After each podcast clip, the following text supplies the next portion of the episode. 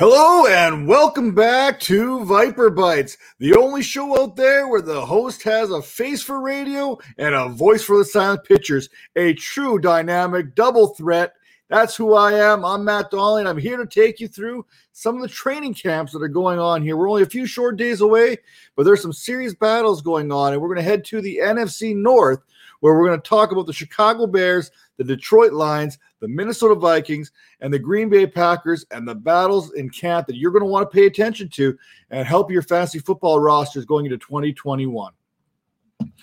That said, we're not going to keep a, a whole lot on the introduction here. We're going to get right into the meat and potatoes here. We're going to head down to the Windy Cindy right off the get-go and talk a little bit about the Bears. Under center, handing off Montgomery. On the cutback, picks up the first down. Still going, turning his legs across the twenty-five near the twenty-eight-yard line. On a run of eight, eight more for the Bears in the run game. Motion man is Cohen. Trubisky looks. Trubisky, a threat to run, flips it to the outside. It is caught by Montgomery. Montgomery makes a move upfield and brings it to the clear. Touchdown, Bears. Trubisky kept the play alive, and then Montgomery did the rest after the flip. How good is David Montgomery? Even he was able to make Mitch Trubisky look good, which is no simple task. Very few people can do that. Allen Robinson, David Montgomery, end of the list. Now, Darnell Mooney would have made him look a little bit better if Mitch Trubisky could have hit him within even five, ten yards of any kind of pass, but that's not going to happen. But Darnell Mooney is going to have a big season because he may have the red rifle chucking him the ball on a wing and a prayer, or he's going to have Justin Fields, the rookie out of Ohio State, there to make those plays for him. I know Chicago fans, you're dying to see Justin Fields get on the field. He slipped in the draft.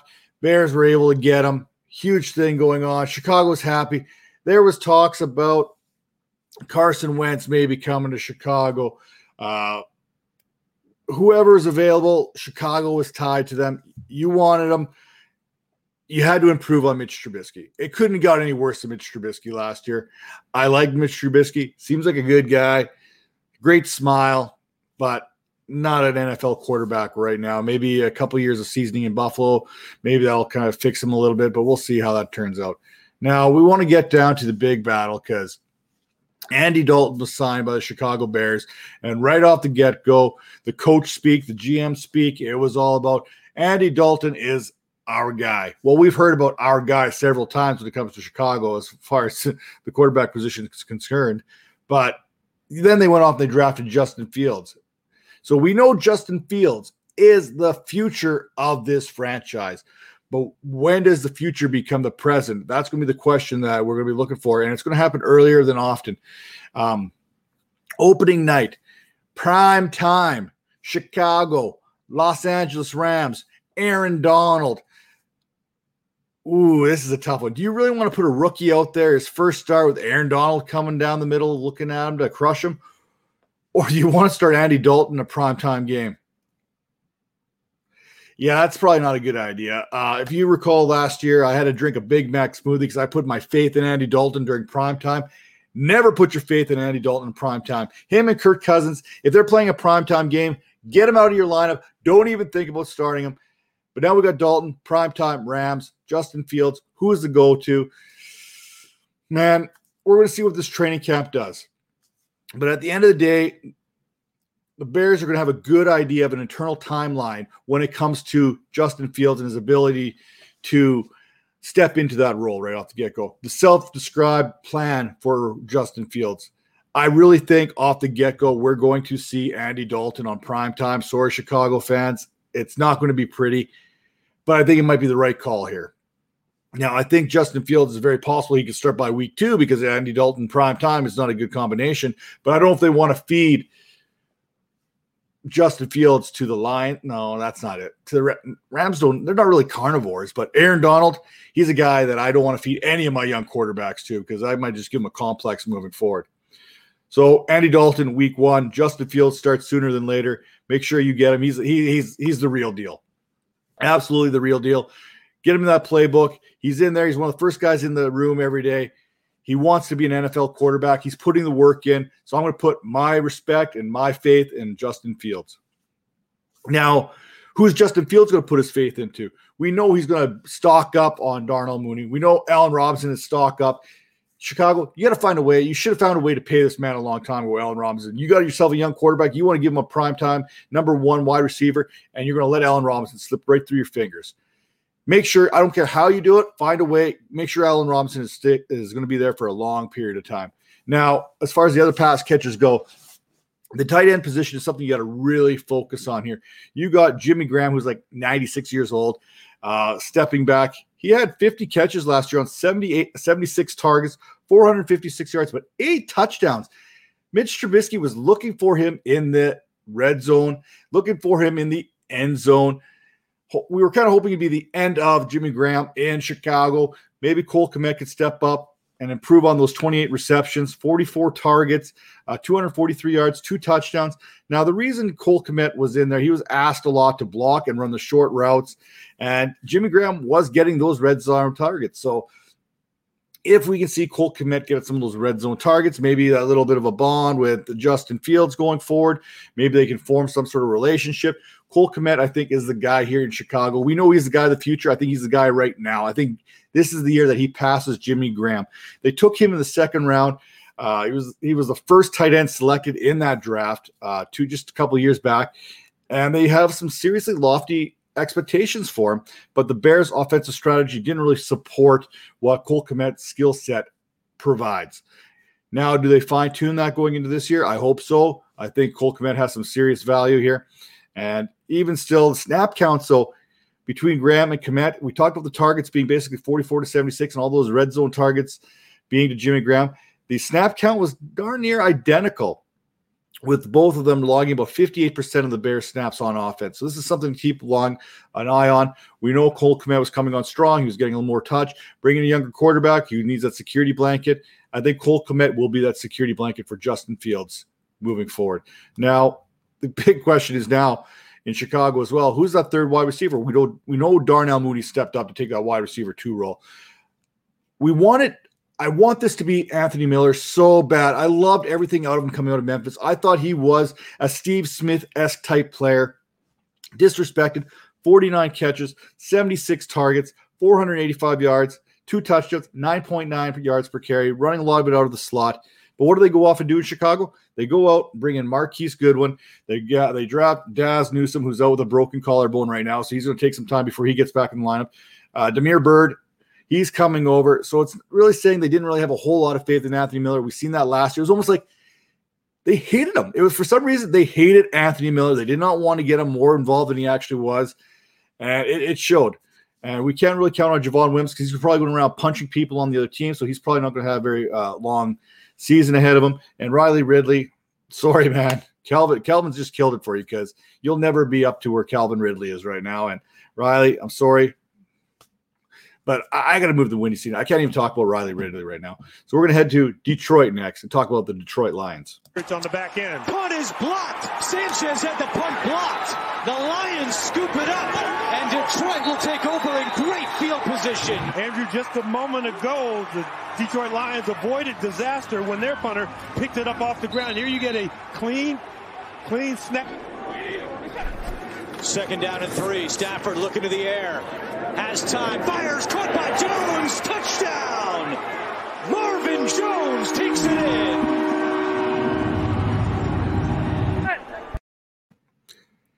I know I wanted to call this replacing Galladay.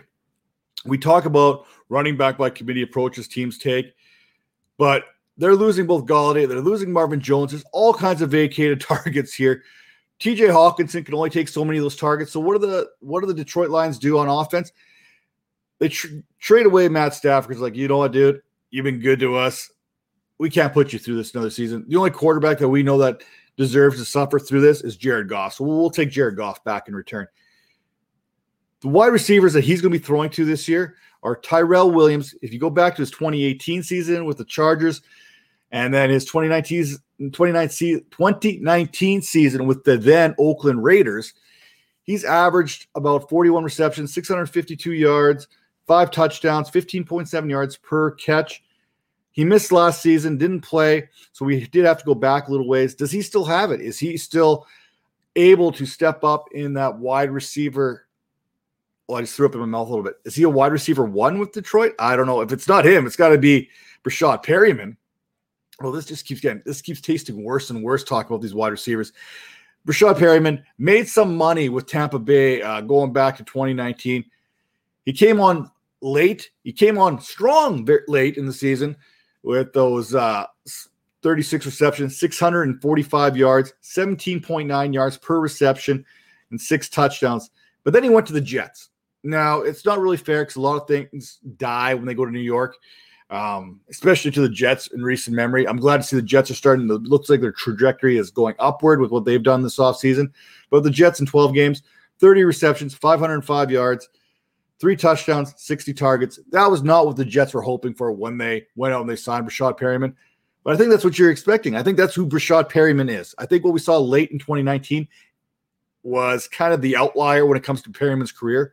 But let's take a look at some of these other targets that are going to be there for Detroit. Quintez Cephus. I don't even know if that's a real thing. Is that even a real name? I know I've seen him. It's on his jersey. I know he's there. I watched him. I watched him play, but just, yeah, we're not going to go there. I'm not even sure what that is. But twenty receptions, three hundred forty-nine yards, two touchdowns, thirteen games. He started in two. He saw thirty-five targets. We know we wanted him to be a thing. We hyped him up a little bit last year as a sleeper. We're talking about him a little bit now as a sleeper, but really any any wide receiver for the Detroit Lions is a sleeper when we talk about fantasy football. And then there's Amon-Ra Saint Brown. He he absolutely crushed it at U S C. one hundred seventy-eight uh, receptions, two thousand two hundred seventy yards, sixteen touchdowns, twelve point eight yards per reception is three years there. But I have trust issues. I have serious trust issues when it comes to fantasy football. And your brother, Equanimeous, Equanimeous, whatever the other Saint Brown is in Green Bay, he kind of wrecked it for me because I was so hyped out of him coming out of Nor- Notre Dame that it kind of left a bitter taste for Saint Brown's with me. And Amon-Ra, I, I know what my film is saying. My film that I'm watching says you have all the ability and talent to be a wide receiver one, to be an alpha wide receiver in the National Football League. That talent is there. It needs to be more consistent, in my opinion, for you to take that alpha role. But I think you can be a very valuable asset to the Detroit Lions moving forward. Man, that just felt bad.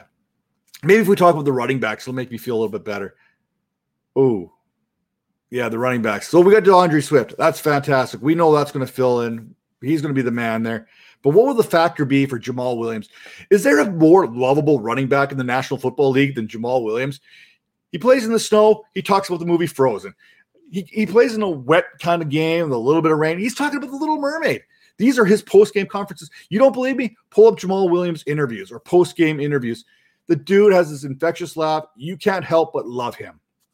So I love him in Detroit.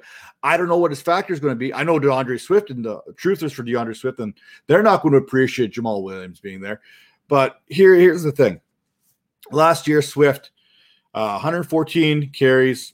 Um, he was able to get four point six yards per carry, eight touchdowns there, and then act, factoring in fifty-six targets. In the passing game, forty-six receptions, three hundred fifty-seven yards, two touchdowns. So he had ten touchdowns total. Very good use. Adrian Peterson, he's vacating one hundred fifty-six touches, six hundred four yards, seven touchdowns. Throw in a little Kerryon Johnson. We talked about him previously when we were talking about the Eagles and uh, the training camp battles taking place there. Uh, Kerryon Johnson had about fifty-two carries for one hundred eighty-one yards. So really we're looking at the vacated carries by Adrian Peterson at one hundred fifty-six. We're looking at another fifty-two.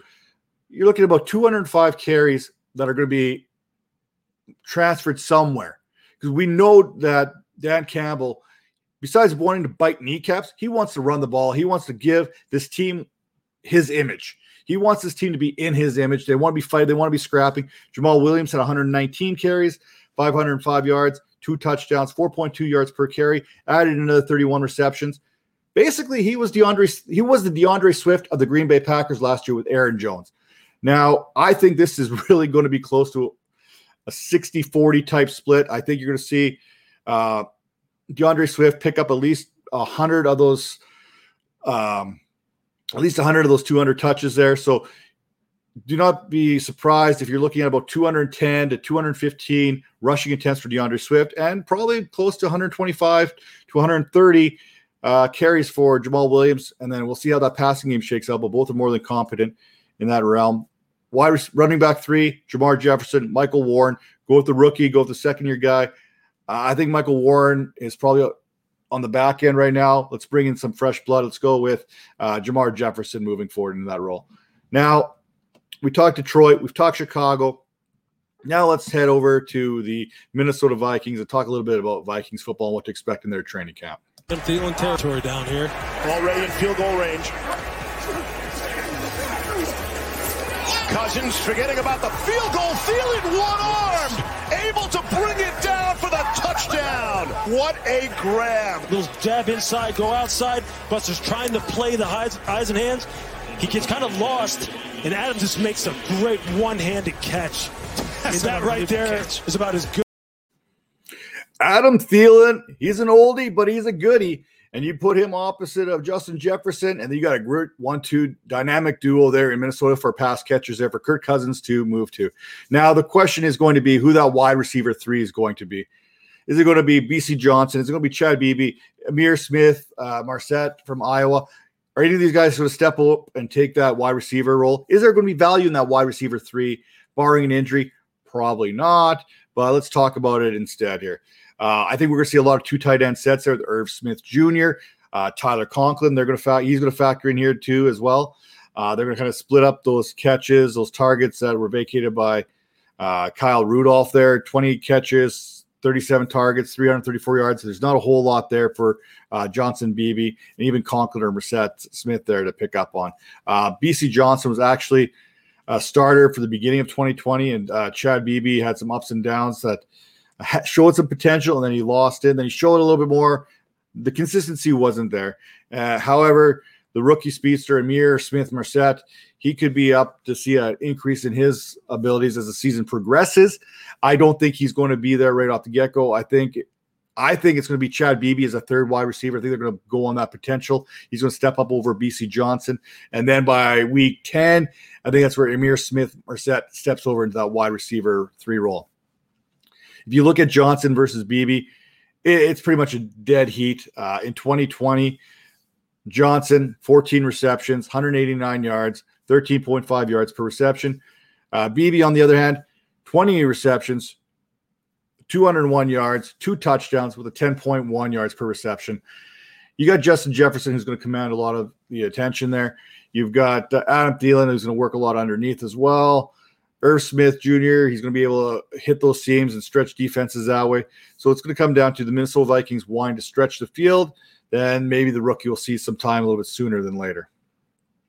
Now let's talk about that front on the defensive side of the ball for the um, Minnesota Vikings. Devastating loss off the get-go. Danielle Hunter went down with an injury. That really set the tone for this entire front for the Minnesota Vikings last year. Um, they were twenty-eighth in twenty twenty in, in sacks with twenty-three. The only teams that were worse than them at getting to the quarterback was Vegas, Tennessee, Jacksonville, and Cincinnati. And then on top of that, that wasn't bad enough for this defense. They gave up the fourth most points at twenty-nine point seven points per game and the sixth most, yard, sixth most yards per game uh, with a three ninety-three point three yards. Now, that's with Danielle Hunter missing the entire season. He is back. He's going to be back. And he has, when he's healthy, three of his last four seasons, he's been over twelve sacks. The only time he didn't reach that twelve sack in the last four years was twenty seventeen, where he had seven sacks. Huge difference maker. Now he's in the lineup. But now we got to flip to the other end of that defensive front and who's going to step up to be that opposite man to Danielle Hunter. The Vikings went out went and got Yannick Ngakoue last year, thinking that they'd have Danielle Hunter and Ngakoue as the pass rush there. Didn't work out. Hunter got hurt. Ngakoue moved on to Vegas via free agency. So let's take a look at the options there. Uh, Stephen Weatherly was there, then he left for Carolina, and then he came back. You got Patrick Jones, the rookie, D J Wonnum, second-year player, Janarius Robinson, the rookie out of Florida State, and Jalen Holmes, all who also was there last year. And I don't know how this is going to shape out. I know, athletically speaking, Janarius Robinson is a freak. You look at his size, that wingspan, everything that goes into it. the Senior Bowl performance that he had down in uh, Mobile, Alabama. These are all screaming, this is my guy moving forward. Um, that said, it, it's going to be that open competition. I think it's going to go to the, the veteran right off the get-go. Stephen Weatherly's got to be that guy, gets that first shot at it. Um, with that experience, uh, he had three sacks in twenty eighteen, another three sacks uh, the year before. twenty, uh, twenty twenty was kind of a write-off for him. So in Carolina, I don't think he really did anything, to be honest with you. That's why it was a one and done type season there in Carolina. And then last year, Holmes had thirty-six tackles, didn't have any sacks. One of them had twenty-four tackles with three sacks. And Robinson and Jones are coming in from Florida State and Pittsburgh, respectively.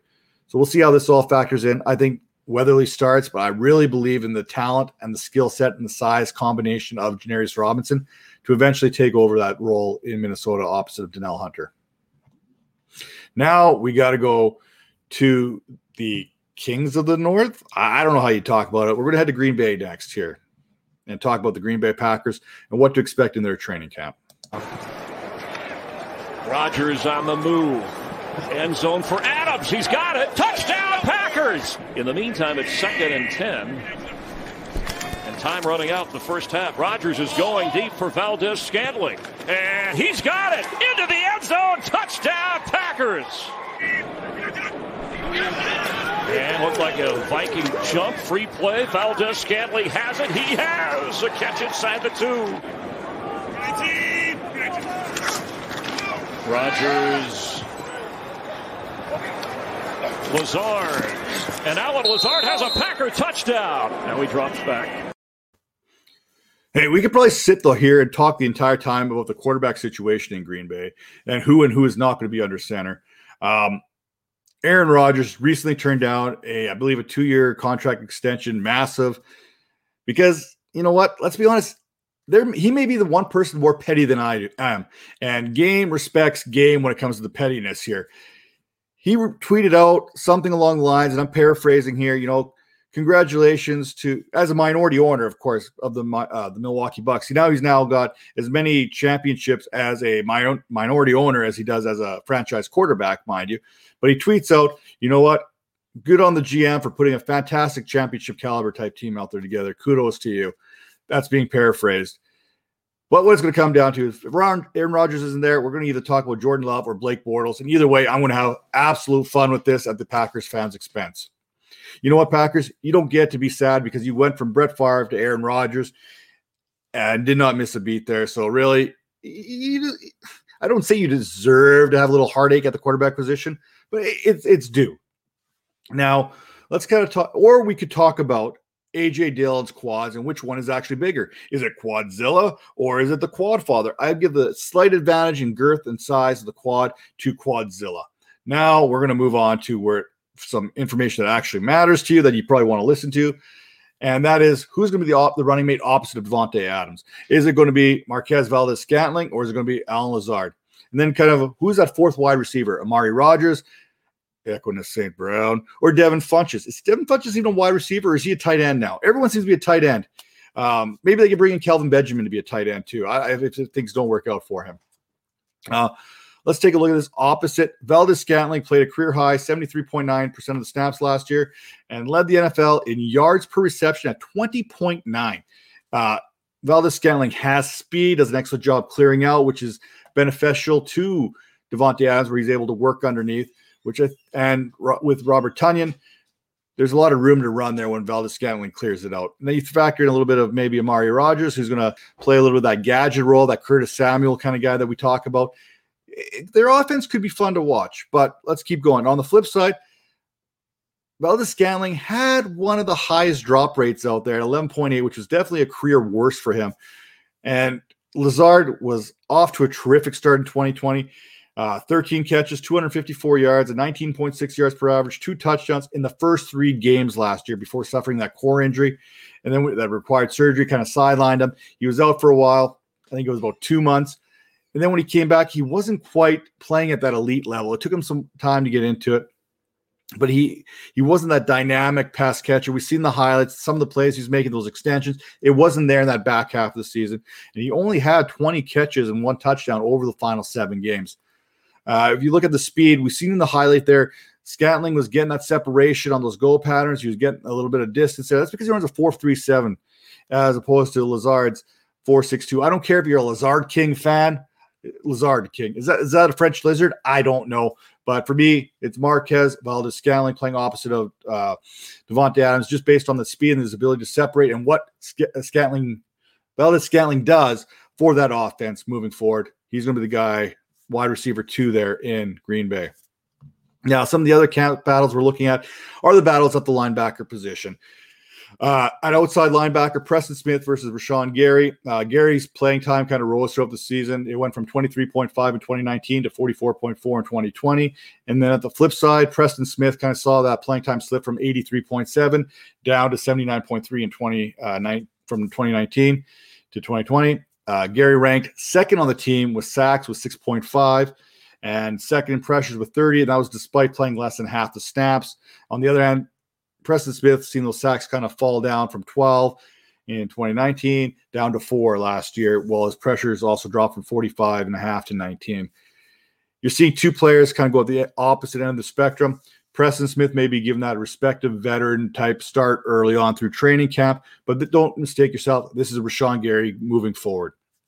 Inside linebacker, you got Devondre Campbell coming over from Arizona, Kamel Martin, who's already been there, and Chris Barnes, who looked the part last year for the Green Bay Packers. Who's going to be that guy in the middle linebacker? Which one is out? Uh, Campbell finished with ninety-nine tackles, two sacks, seven tackles for loss, three pass breakups, and a forced fumble in the desert last year. Uh, Barnes, who went undrafted in twenty twenty, was uh, by far Green Bay's best rookie. In fact, this season, uh, Barnes surpassed Christian Kirksey, who they brought over via free agency. He supplanted him as the number one inside linebacker for Green Bay. He still led the team with ninety-one tackles, uh, four and a half tackles of those for loss. He only missed six tackles. He showed that consistency in that role in the linebacker. He showed that he can be that guy. And then you flip that to um, Kamel Martin there for I D V purposes. He missed the first five games, had some surgery to repair a meniscus in his knee there. And then he was one of the most undisciplined t- tacklers. All the He was missing tackles left, right, and center. That's not going to get the job done. Uh, Devondre Campbell, Chris Barnes, they're going to be your inside linebackers for the Green Bay Packers. We could get into the Kevin King versus Eric Stokes, but we all know why we're not going to talk Kevin King. At least Packers fans know why. Eric Stokes, I could see him taking that position pretty quickly, and I don't think Packers fans would disagree with me too much. That all said, this was my uh, little bit of training camp battles preview for the N F C North. Make sure you keep on checking out these videos. Appreciate the support.